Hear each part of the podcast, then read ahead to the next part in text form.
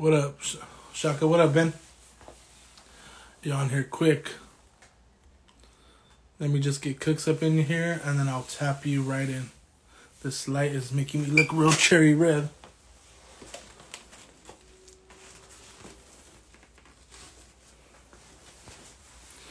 Like all up in my face.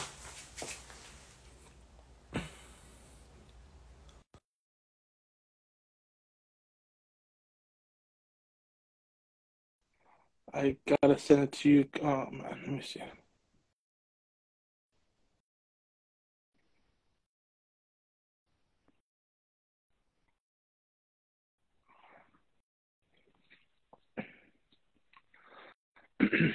the Mad Faded, what is up? Oh, There we go. Cooks, you in here? what up? There we go. What up? What up, what up, what up? Shout out to everyone for joining. Ben is already in the house. Let's go ahead and get him in here. Ah, what up? Fitted Guns, what up? We'll Mad share Faded, this. What's We'll up? share this out. Ah, What's up, everybody? What up, There we fella? Yo, What's up, man? yo, yo. What up? Bro, hey. How you guys doing tonight? Oh, man. Doing just fine, man. How about yourself, man? I'm hanging in there, man. I've been sick uh, since like yesterday morning, and so I'm like I'm on the teetering end of like finally getting better. So All right. Well, hopefully it clears up pretty soon because I know how it is to be sick for weeks Mm-hmm. on end. that sucks.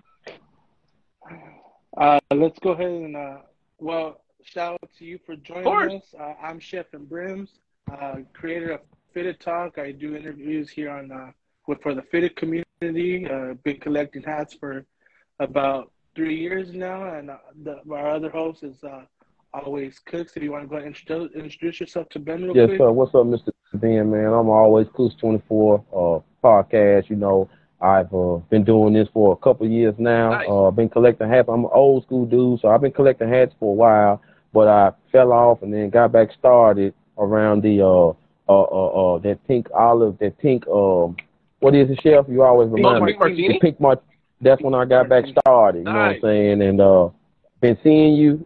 You know what I mean? And uh, you know, you always had a positive vibe. Uh, me and Chef we teamed up about two years ago with certain stuff, and uh, you were somebody majorly that we always thought about and, and watched and seen. So just thank you, sir, for you know coming aboard, and I'm glad I could be with my brother Chef to do it. You know, no, absolutely appreciate you guys having me on, and uh, shout out to your Philadelphia Eagles. I see the uh, the banner sitting behind you.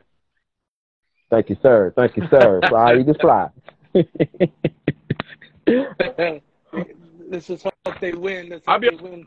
Okay with it'll be that. sad Uh, I mean, seeing, seeing as I'm a Buccaneers fan, and they already got you know knocked out of the playoffs by the Cowboys. Niners did their work on Dallas, and I was okay with that. So from this point on, I, I just hope that, I hope the best team wins. Yes, sir. Yeah. That's a, that's gonna be a good one for sure. Well, Ben, uh, do you want to go ahead and introduce yourself to us and some of the people who might not know Yeah. uh, who Shakabrodie Totally. is?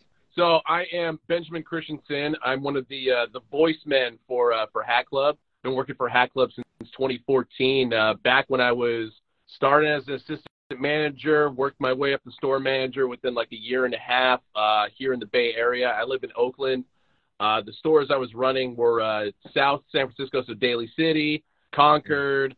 Uh, did a little bit of time in Sacramento, and then the only store we got left is uh, Great Mall down in Milpitas, so I'm usually there on the weekends. Uh, but no, moved uh, kind of full time into this whole social media marketing position back in 2020 when the pandemic took over, and it was really more of a matter of like, hey, you're stuck at home and we want to do something with you, so here here's some things that we're thinking. So that's how Recap kind of got started. But it's it's kind of funny because the whole concept of Recap was something I had pitched like th- three years prior because I'd always want to do like a podcast, interview show, whatever.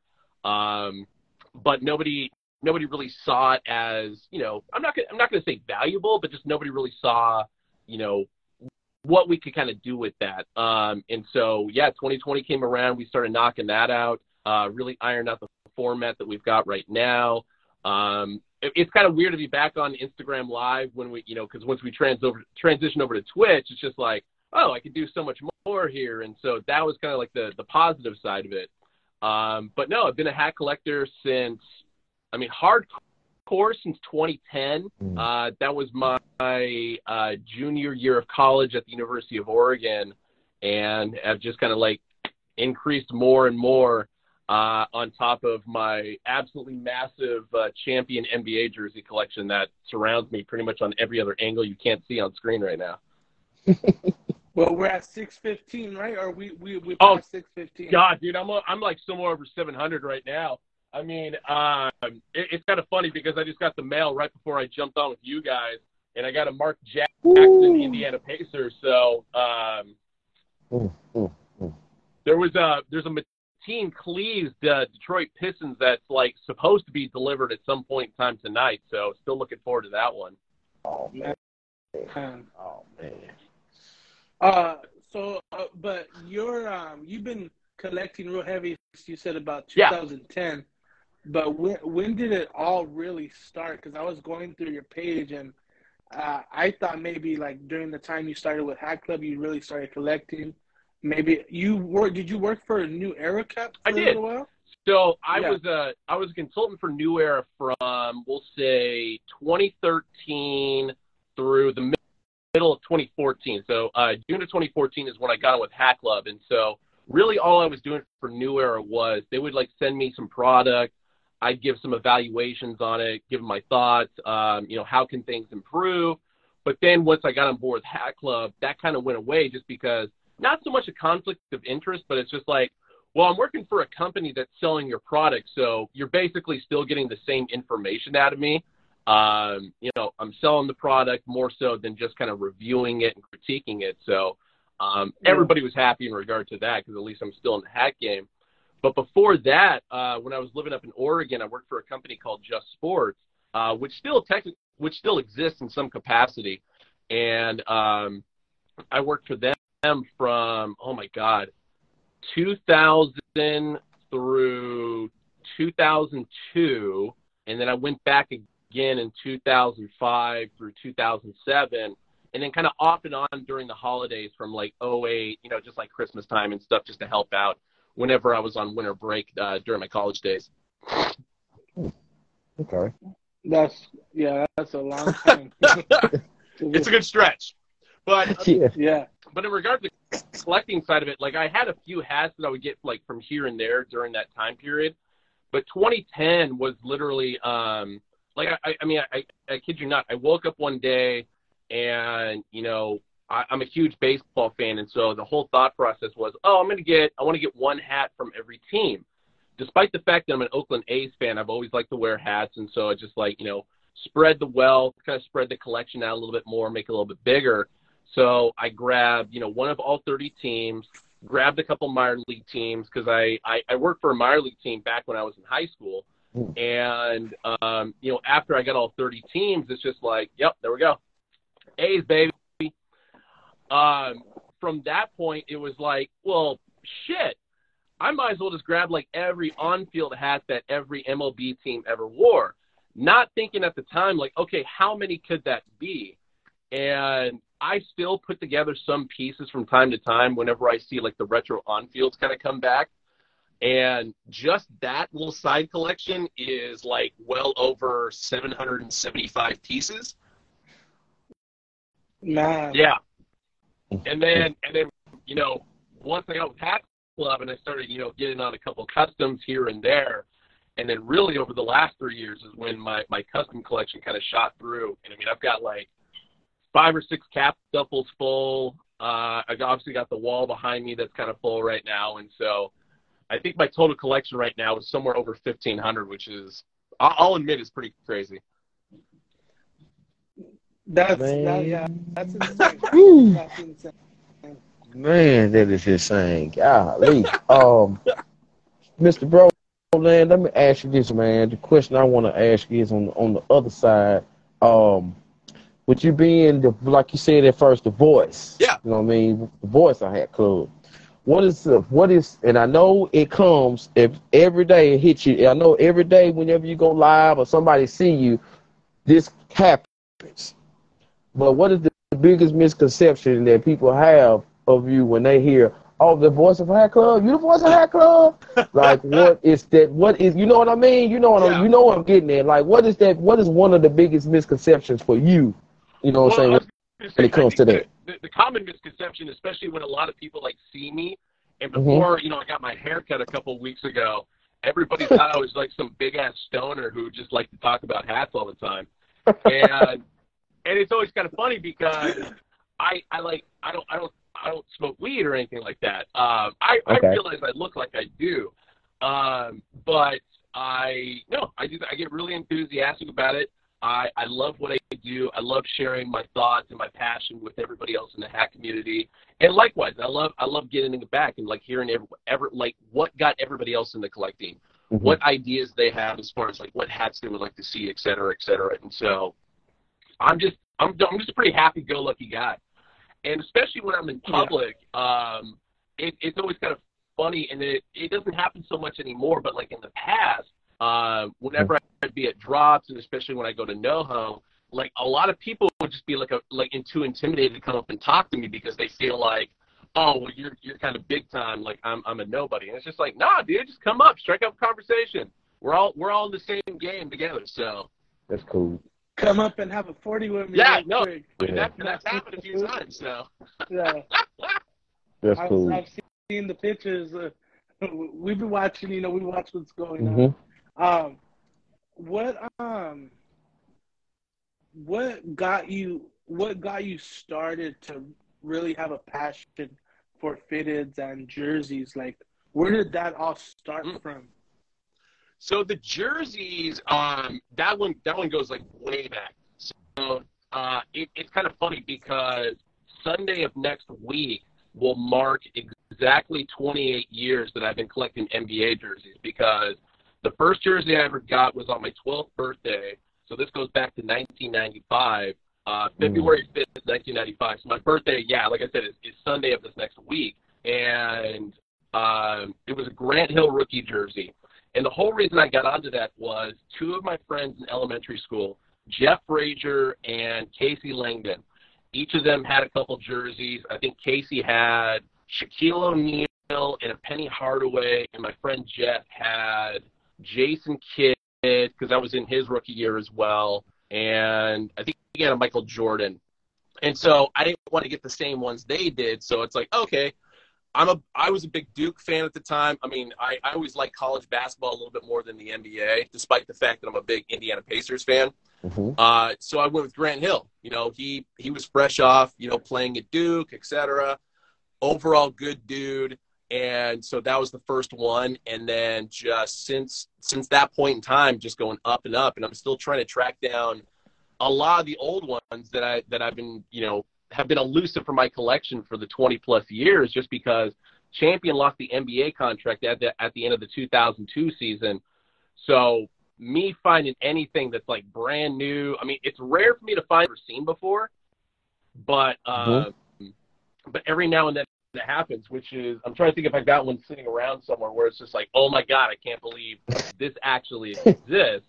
Um, obviously, I got a lot in my closet, but um, but as far as hats are concerned, the very first fitted hat I got was back in 1999 and that was when I was working for a minor league team uh, down in Bakersfield, California, called the Bakersfield Blaze. Uh, sadly, they no longer exist, but at that point in time, they were a minor league affiliate of the San Francisco Giants, and so you know to work with the team and, and especially on the field, it's like well you got to have a hat, and so the Bakersfield Blaze fitted was the first one I got. Then I got a Giants fitted because that was their their parent club. And I think by the time 2002 rolled around, I only had about 10 fitteds in my collection. And it was the Blaze Giants, uh, old school Montreal Expos, uh, 1980s maroon style Philadelphia Phillies, Oakland A's, of course, the home style. And I can't remember what the other ones are off the top of my head, but that was that was really the beginning. Was that that 1999 minor league season? Mm. A lot of lot of nerd shit, basically. I love No. it. I love it. I love it. I love it. I love it. I love sports. Go ahead, Chef. I was just on you, but you was trying to get your Wi-Fi right. My bad. No, you're good. Go ahead, Kicks. I asked the last question. Okay. Uh, uh, somebody had a question too. Uh, uh, in the chat. I seen y'all posted it up. I believe. Uh, I can't think of who it was that asked it, but they asked, "Does Brodie only wear uh hat club hats?" For the most part, yes. Um, a lot of it's just because of easier access, and just because I'm always around it. So if I'm like going on a hunt for hats, it's like, oh, it's just it's right there, kind of what I want. Mhm. Um, because at the end of the day, when I when I go back to what I was talking about as far as like retro on-field hats, that's still the primary piece of my collection. And it's not to Mhm. say that I don't like anything any other companies are doing. I just I'm so heavy in Hat Club, and on a daily basis, I'm just seeing our product. So Mhm. it's just kind of more instinctive for me to grab like whatever little pieces and stuff that we put together. But every now and then, there's like other companies that will put out a lot of those retro on-fields that I'm still looking for, and I'll I'll, I'll pull them. You know, if they if they got what I need, it's like I, I have no problem spending my money at other places. Um, and I think the last couple of like non Hat Club specific customs that I got, uh, there were a couple at Berdeen's that my buddy Luis, who lives in Chicago, he put together. So I snagged a couple of those. Uh, my Mhm. buddy Josh owns Grandstand out in South Chicago, so I'll buy stuff from him from time to time because he puts together really good stuff. Which is kind of funny because I'm not a White Yeah, Sox do. fan, but deep down it's like if I would be a fan of another team, it probably would be the White Sox because they've always had some really dope logos and colorways and such. So, um, so yeah, that's that's pretty much been the only non Hat Club stuff that I that I generally wear. Okay. Okay. And uh, And you, how- you still want to go, Chef? Go ahead. Yeah, yeah. You got it. You got it. I'm just making sure. Uh, well, we know you collect other stuff too because of the um, you have a lot of MILB fitted don't you? I got tons. hats as well. What what what what's the obsession about the MILB and and when did you start getting your tattoos for the Oh, MILB? okay. so, my like I've always, you know, kind of like the same sense of like what I was saying a little bit ago about how I like college basketball a little bit more than like the NBA. There's a lot of feeling about minor league baseball compared to major league baseball, just because of the fact that you know there's a lot of homegrown talent. There's all these smaller stadiums all throughout the country. Anytime I'm in a random state or a random city, and if there's a minor league team there, it's like I definitely want to go check it out. Um, so a lot of my my passion and my collecting comes from that. Um, in regard to my tattoos, so this goes back to 2011 uh, because on on my I've got all the major league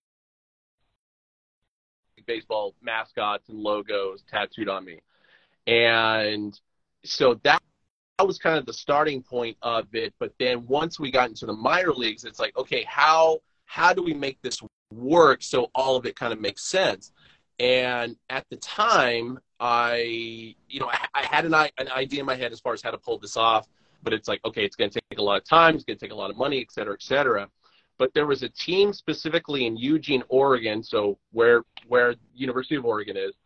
They came to my tattoo artist and me, and they're like, "Hey, we're thinking about doing this promo night called, uh, I think it was called Bats and Tats Night, so B A T S and T A T S." and essentially they had uh, tattoo artists from you know all over the Eugene Springfield area compete to do like the best version of the uh, Eugene Emerald Sasquatch logo. So that was the starting point. That's tight. I got the uh, I got the like the swing and fryer style uh, Sasquatch because they were a, affiliate of the of the Padres at the time, and got it down on my right leg. And so the thought process that kind of came into there was just like, well, okay, I can't stop at one. Now I got to fill all the rest in. And so based on where we did it, uh, so down at my ankles, it starts at low level, like rookie ball, so low A ball. And then by the time we're done, uh, as, as soon as it gets up to my hips, we'll be at AAA, And then it just rolls into my, my uh, Major League Baseball one. So it's like in a complete history of professional baseball uh, within uh, North America. That's insane. What is your favorite? We're still we're still many years away from finishing that one, but yeah. Uh, which one, but which one's one of your favorite ones that you have, or that you're li- really looking forward to getting?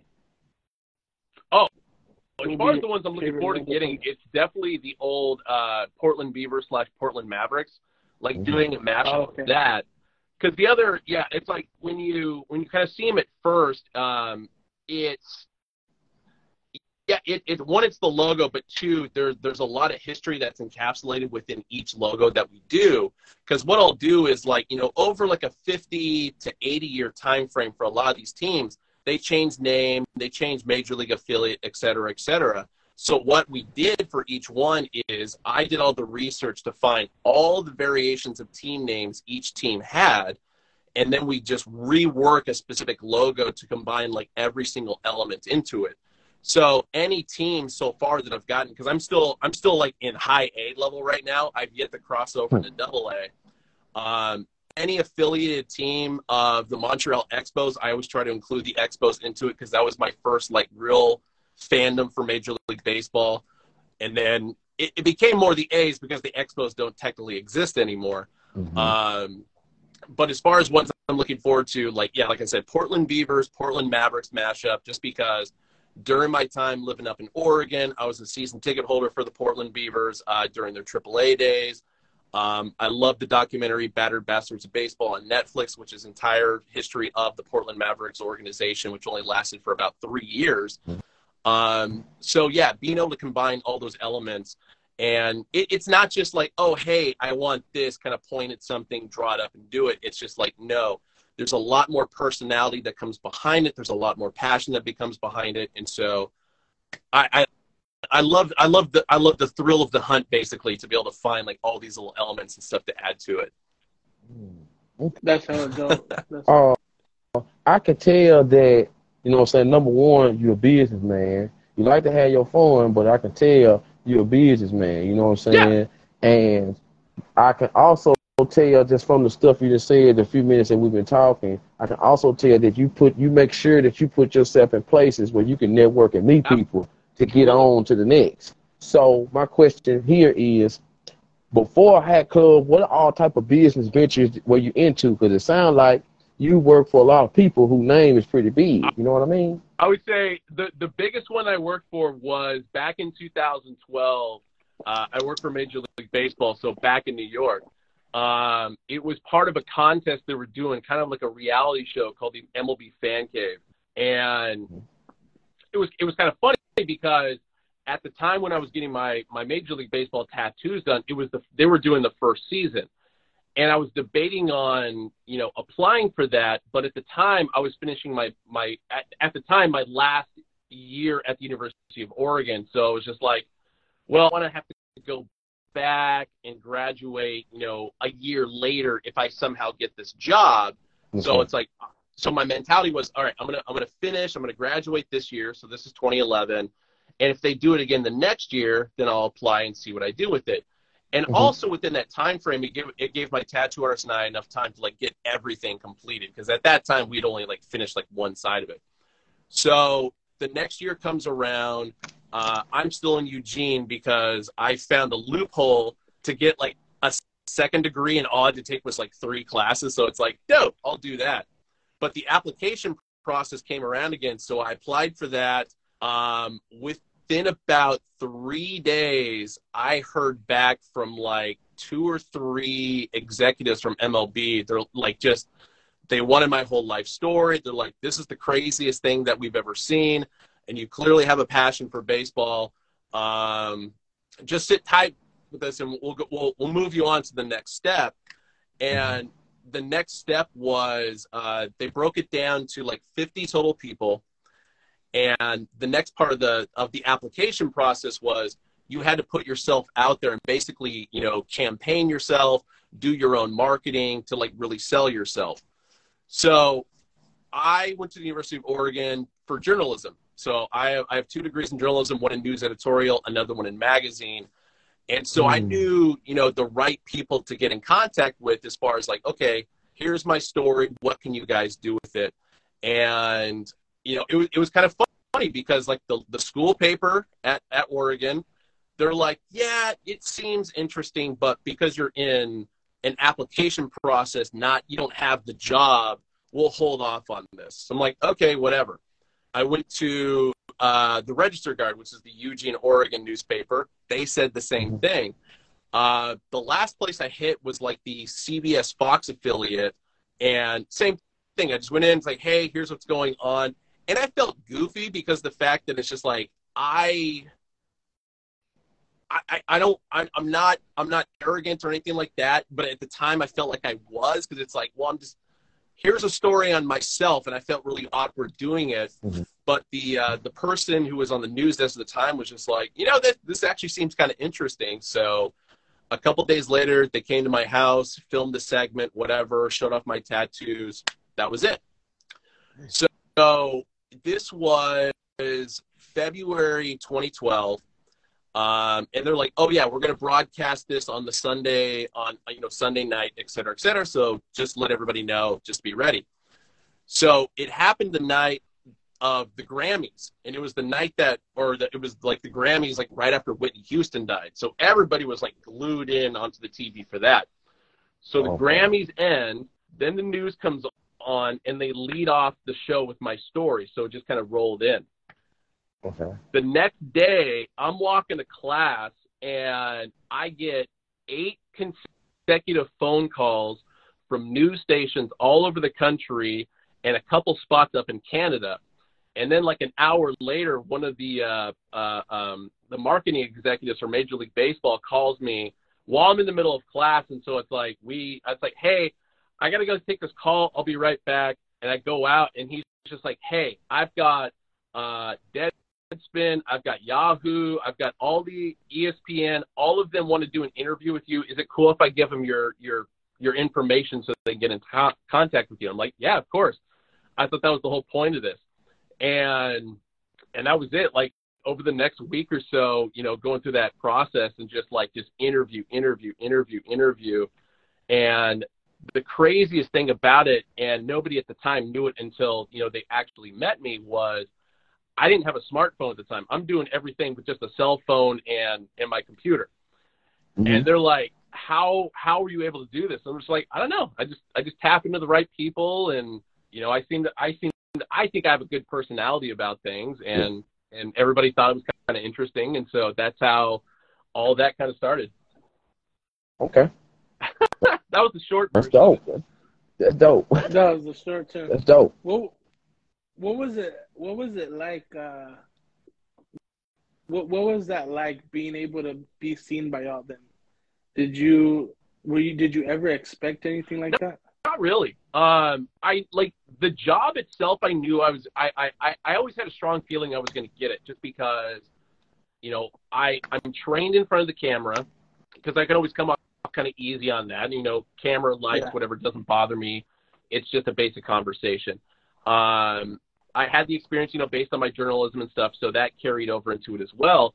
But because I knew so much about baseball, and you know, my original, you know, dream job was to work in baseball, being a yeah. baseball broadcaster, being an interviewer, etc. And so I knew I had the the right stuff to basically move in that position. So I never thought like, well, they're not they're gonna they're gonna say no to me. I was never worried about that. But as far as the media attention that I that I garnered out of it, that was a complete surprise because I figure it's like, all right, a couple local broadcasts, couple newspapers locally are going to be in, in in tune with this, no big deal but I wasn't expecting like major websites, major major magazines, et cetera, to like you know want to like really delve into that. And it's just like, damn, this is kind of a trip.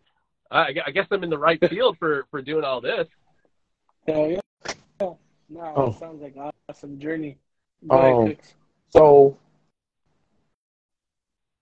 I know I'm always trying to get the advice and always trying to get the information. And sometimes, you know, it's best when you dig in and get it yourself, Mr. Bro. You know what I'm saying? So like what I'm my question now is, uh, you know, Chef do this and I do this, and then we come together and do this. And then when we separate, we do our own shows and podcasts, IG lives. My question to you is when it comes to marketing, which I know you know tons about because you do you all about it what's one of the most important factors for people like me and Chef to remember, and people out there that's doing whatever it is, the kind of content they make it on the marketing tip. You know what I'm saying? Like, yeah. what's one of the best factors that you should always keep in your head? I think the biggest thing is you got to be passionate about what you're selling. Um, I think it's one thing to to work in marketing. Like I, I couldn't I couldn't really see myself working in marketing for like any other company outside of maybe like yeah, if I was still with Major League Baseball, totally. Uh, the NBA, definitely.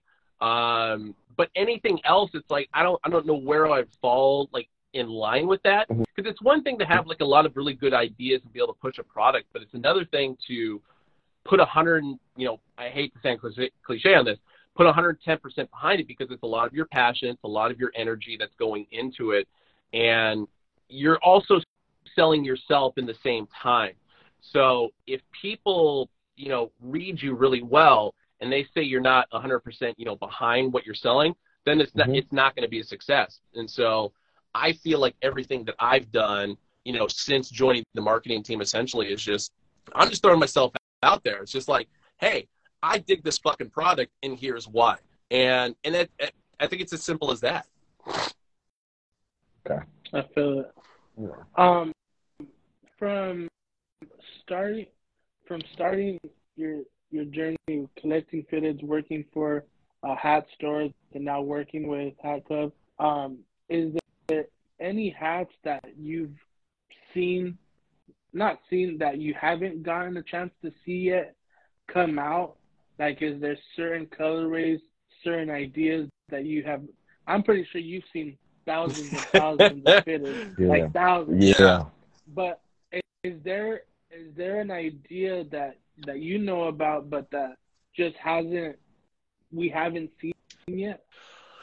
Um, I, I know one thing that always comes around is people trying to connect like you know movies and the hats. Yeah. And you know, Hat Club, we tried that. Like we did that uh, that Christmas movie collection, and I mean it, it was fine, but it it's kind of difficult, and a lot of it just comes down to when you're when you take a topic that's like really really multifaceted, um, and you- you're not gonna you're not gonna hit like the relatable connectability with a lot of people. Because it's like yeah there's a lot of people that like this thing or like this movie or like this idea but the translation into the hat isn't like always going to be 100% and i mean prime example of that is like what i got above me and um, i saw elk dot talking about this a second ago and it, it's actually the pin tweet in regard to the twins hat that i put together when i did that whole mike tyson's punch out collection and Yeah. I knew going into it that there is a specific age demographic that's going to connect with this.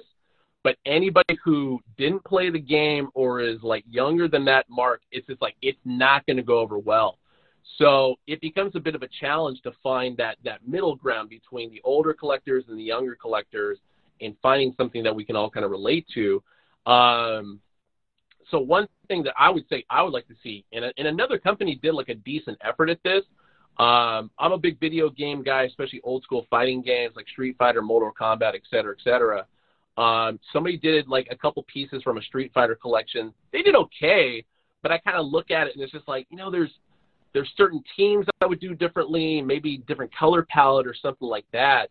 But a lot of that just kind of comes down to nitpicking, I think. And so um, Yeah. I'm just waiting for somebody to like just do like a full bore, you know, collection, Mortal Kombat, Street Fighter, whatever, um, and just like you know, it's a thing of beauty. And I'm not saying like, oh, I'm going to be the guy to do it because I, I already took a crack at it with something I was passionate about, and it did okay. Like there's still a few pieces left on on the website, and it's like it is it is what it is. Uh, not to mention, as you can see by the holes here, there's still three more pieces that still haven't come in yet. Um, Mm. so there's always somebody out there that they'll have the idea, but it really just comes down to putting pencil to paper and just doing the uh, the mock up for it and whether or not like the translation is going to connect with everybody.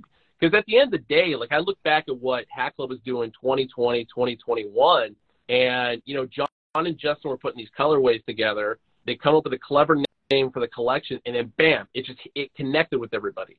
Like it was very simple. I think in some aspects nowadays, people are kind of getting like too not complicated, but it's um, what's the word I'm looking for? Um, Complex. Yeah, it, it's getting a little bit too complex. Where it's just like you kind of have to like you you have to tell the entire story for somebody to connect with it, as opposed to it should take like one sentence and everybody's like, oh shit, yeah, that's what that is. Yeah. I want that. Mm. Um, so I feel it. to follow up on that, right, right behind that, you've been collecting for as long as you've been collecting, like over ten, over ten years, over twelve, or fifteen years, right? Okay. So cut that in half. What's the biggest? What's some of the biggest differences or changes that you've seen in the hat community? Because me being an old school cat, you know, I'm I'm I'm 1980 born. I can remember when it was just about collecting the hat because of the team. Then it, when the hip hop jumped in, Yep. then it was you know just match my outfit up. I'm only wear it once. But now it's more about how you know the number you got, the attachments you get with it or whatever. But Yep. coming from the bro, you know what I'm saying? Like, what's one of the biggest changes you've seen the first ten years to the last ten years? You know what I'm saying? To Oh, now dude. time. I'll yeah, I'll go back to because I if I remember correctly, the point in time when I saw like the biggest change goes back to 2019. So I'll cover before that and then go into. So early 2000s, it was about matching up colors with whatever your outfit is. Uh, the, the team logo didn't matter as much. I think a lot of people were just more interested in. Yeah, I, I mean, if if their team was an option, that they would definitely go there first. Um, and this goes back to my Just Sports days, where my buddy Jason Cobb and I would just put like color schemes together, uh, just based on season, based on you know color schemes that we knew were going to be popular, and and just and threw them out. But it's like at that point in time, no side patches, was just color hat. Uh, usually a gray, green underbill, whatever the logo is, et cetera, et cetera. And and yeah, at that point in time, it was all about finding your team, matching your outfit. So now we go into 2019, and you know things.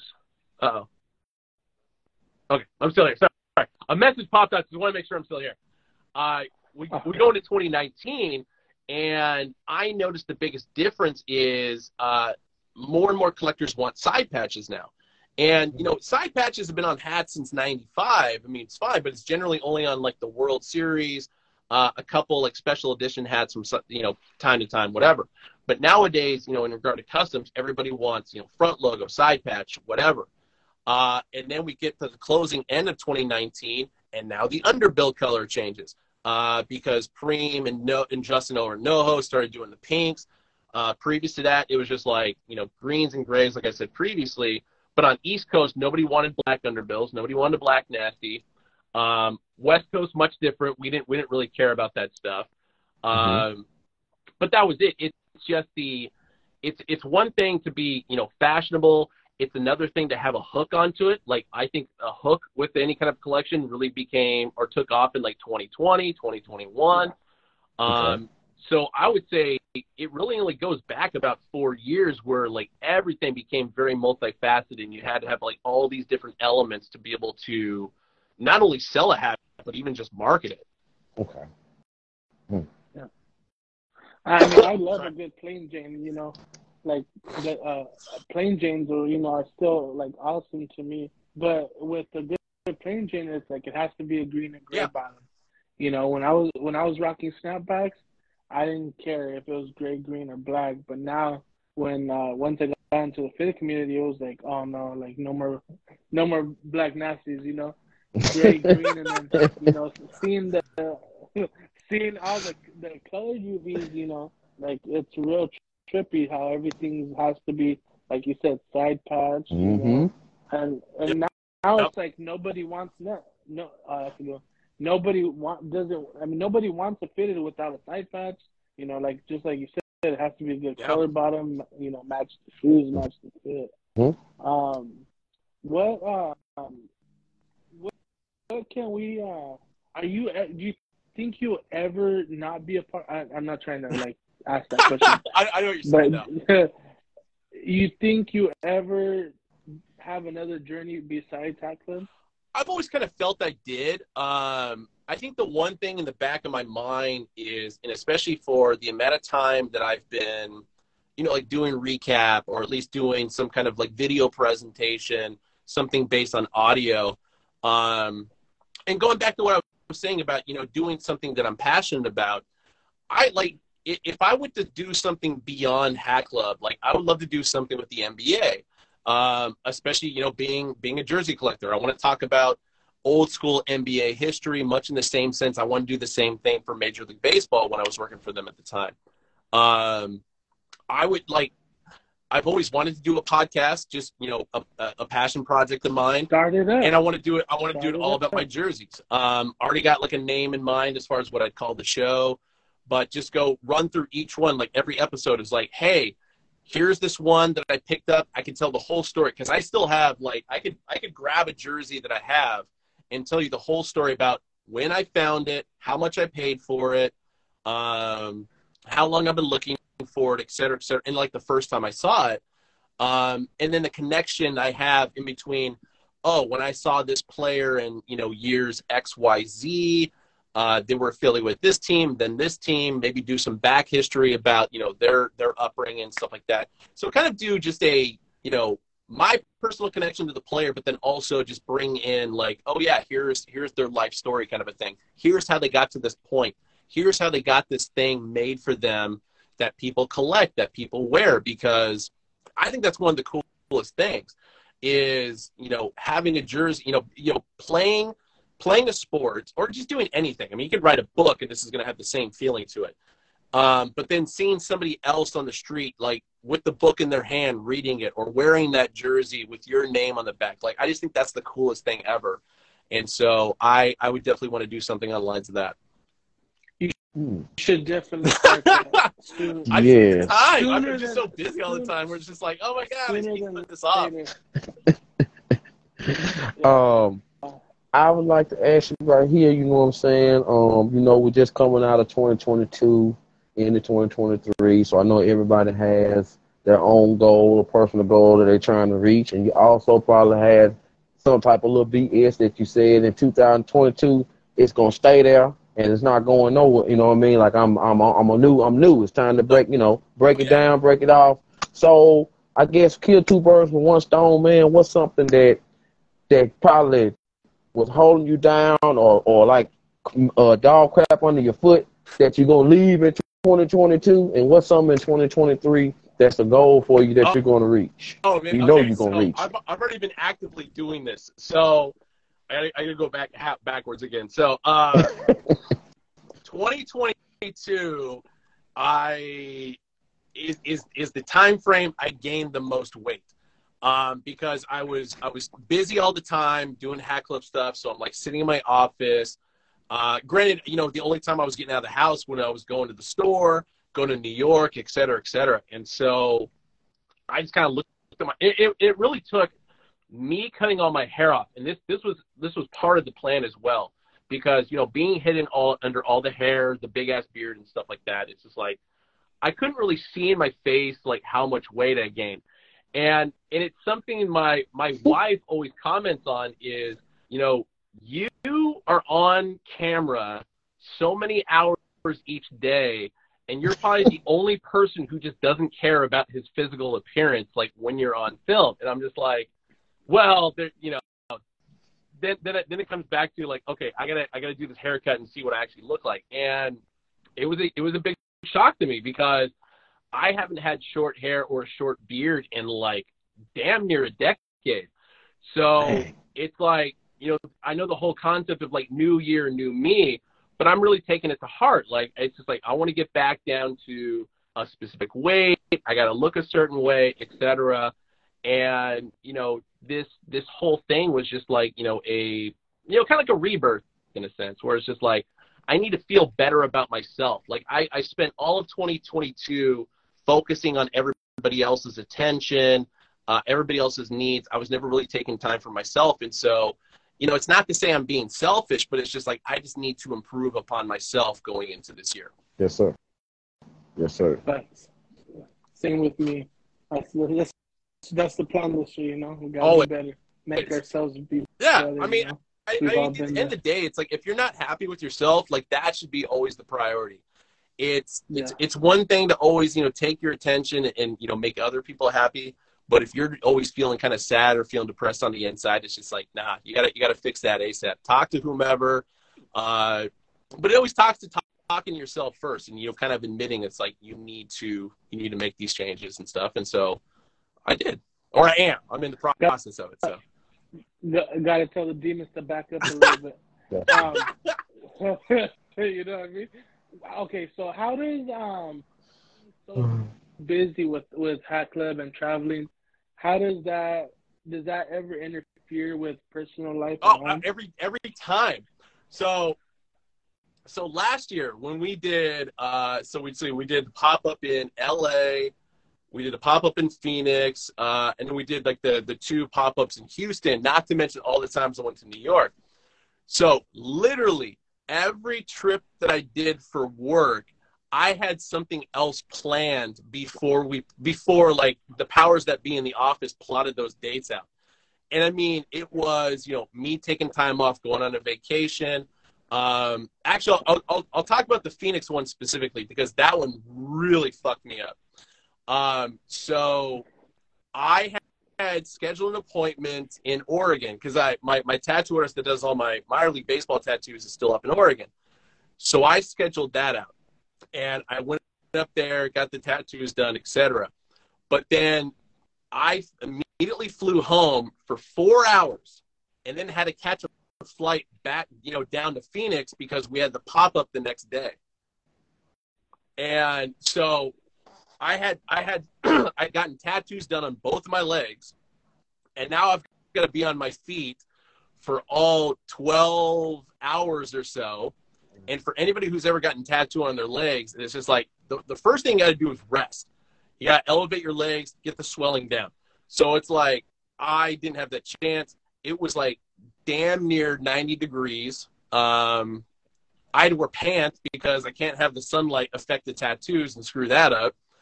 So I'm just like sweating like crazy. Um, and then by the time I get home, like two days later, bam, I got COVID. Uh, and it was the only time I, I, it's the only time I've gotten COVID so far. Thank God. But um, yeah, that that entire trip rocked my goddamn world. Um, Damn. 13, 13 Damn. for the whole That's hour. rough. yeah, All right. Ooh. Ooh, Hold that's on, rough. jump again. Yeah, that is dedication. uh, that brings to his like that's dedication. Nah, man, that must have sucked. But I know you you guys stay busy, and they I know they have you busy like crazy. But go ahead, Kicks. You want to uh, close this out? Yeah, uh, We don't I- want the we don't want the life to end on us because we know it's gonna it's coming. right, right. That So, You know, uh, I would just like to ask, you know what I'm saying? Um, cause I'm looking, I tried to, you know, you know how we do, we try to have some good questions and, you know, whatever we don't make it to. So like I'm right now, I'm trying to pick which one I want to ask. So I guess I'll ask you this one. Anytime I see you go live, man, I always notice you be doing this right here. You be playing the music. You be doing, you, you know what I'm saying? So I'm asking you that to ask this. Who is your top three MCs, man, if you don't mind telling me? Ooh. Oh, God. Um, in no particular order. Okay. Um, too short. Like that. That that's the one artist from when when I was when I was born in Oakland, leaving Oakland, came back to Oakland. It's just like, man, I fucking love Too Short. hmm Um, What's my favorite word?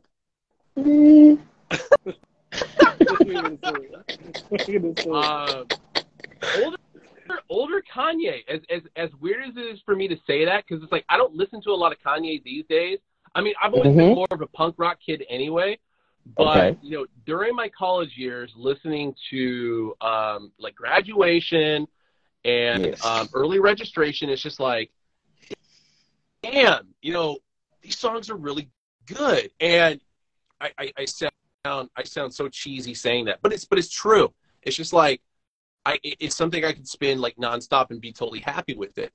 Um, and then the other one, I, I'm because I'm trying to think of my catalog. It's like, okay, what do I have the most of that I, I listen to like on a heavy rotation? And I mean, this isn't one individual person, but like Wu Tang is is definitely up there. You already know. Yeah. Already. Already. Already. it- and it, and it really showed, especially like the early the early years when I took over on Twitter, and uh, I think that was another thing I forgot to mention. Like, I've been running the Hat Club Twitter account since 2015, and if you were to go back and look at like the early years, I threw a lot of Wu Tang quotes in there. Uh, cream was always turned into caps rule everything around me. Like I'd always throw like hammer that in as much as I possibly could. And and yeah, and then and then here's a here's a side story. So this goes back to when I was uh, working at the Concord store. So there was a like a DJ school in the mall across from our store, and the guy who ran it like would always come over and say, "Oh yeah, I was a DJ for Wu Tang. You know, I'm still tight with them, et cetera, et cetera." And there's like a level of like, okay, yeah, sure, this is a good story and whatever. Well, I think it was 2018, if I'm not mistaken. Wu Tang was playing the Warfield in San Francisco, and and this dude, uh, he's just like, hey, I'll if you guys want to go, I'll get you on the list. Just let me know how many. So I took my friend Anson, uh, who's another Oakland native, uh, but he was living up in Sacramento at the time, and it's just like, hey, if you want to go, you got nothing going on. Uh, I think I'm on the list to go see Wu Tang. We'll see how this works out. So so we get there, and they can't find my name anywhere on the list. And I'm just like so heartbroken, like, oh my God, we came all this way and, you know, whatever.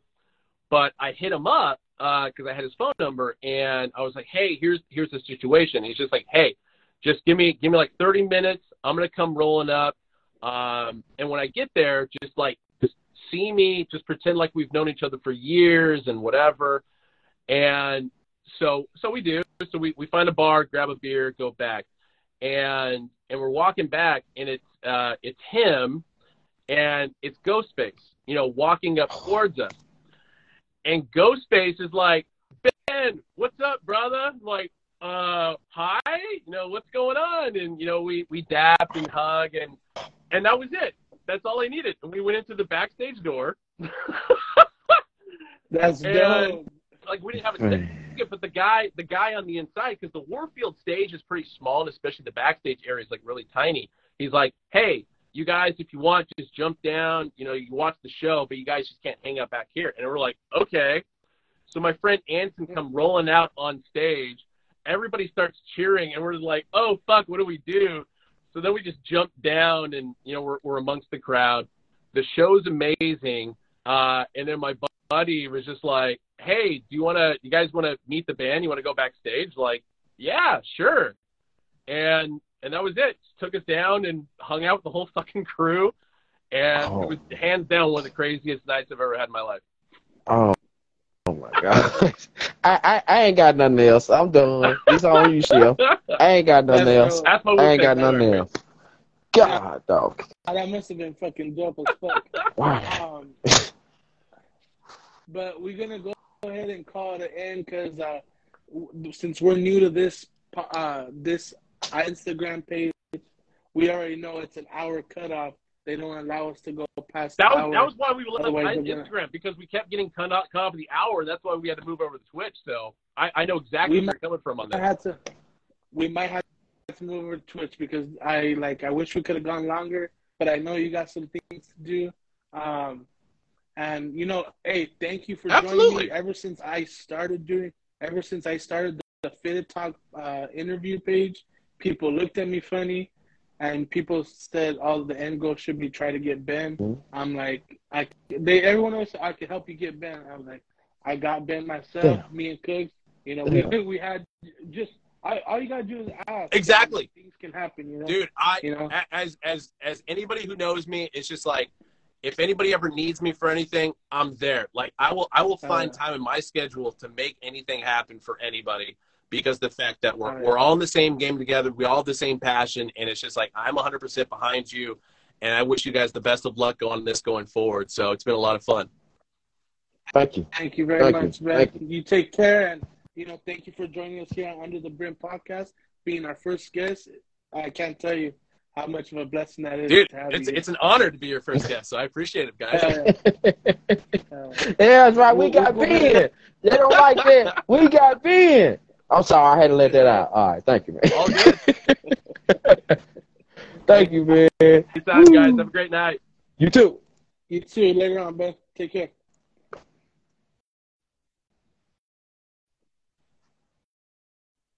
All right, Chef. It happened. Shout out to Sister Les in the background. You know what I'm saying? Shout out to Sister Les. You know what I mean? Shout out to everybody that tuned in, was able to tune in. You know what I mean? And Chef, you already know you my brother, man. So I sure enough, I'm glad. I, I thank the Lord that we met, bro. You my brother too, man. From straight up. Fact. You know what I mean? Y'all know what it is. Uh, moderator said we got four minutes left. I guess you I, I, need to let them know. I made OG uh, uh, Green Lantern uh, a moderator because I thought I could do more than one. Oh yeah. So OG, OG was the You know moderator. I'm saying? Hey, Uh, everybody that pip that tu- that tuned in too. I see Creole eighty six. Everybody that tuned in, man. Thank y'all for real, man. You know what I'm saying? We cause we need y'all. Thank y'all for tuning in. You know what I'm saying? Straight up, I'm gonna send real. that um that question you had to Ben. I just wanted to uh, get us out of here before the live's gonna end pretty soon. Yeah. Uh, I'll make sure I ask him. But Creole, reach out to him. Ask Movie rocks pins. If not, I'm gonna ask him for you Yes, sir. so you can shoot him over some pins. Hell yeah. And if y'all have any ideas, if y'all know somebody that y'all would like to see us interview, you know, store owners and hat makers, you know what I'm saying? But we trying to reach high, you know what I'm saying? Y'all shoot the message to uh Chef and Brim inbox or shoot the message to inbox or shoot it to the under the brim inbox. You know what I'm saying? And shoot, we do what we gotta do. Yep. That was great. That was great. We'll, we'll definitely get some uh, some big uh, guys up in here, and uh, we still doing our own podcast, our own Mhm. interviews. Fitted Talk is, is coming out season four. Cooks twenty four. He's always doing uh, comics. Um, Def got get VFTV. We'll definitely tap in with them. Mm-hmm. Um, that's somebody who we got to do too. Is uh, the views from both. Got to get them in here. Shit, let's, Uh, let's work on it. It. Let's work on it. Let's But on it. um, tap in with us. You know, much love to the fitted community, and you know, keep on buying them fitteds. But Man. stay fresh. All- Later on, cooks. All right, peace out, Shell. One love.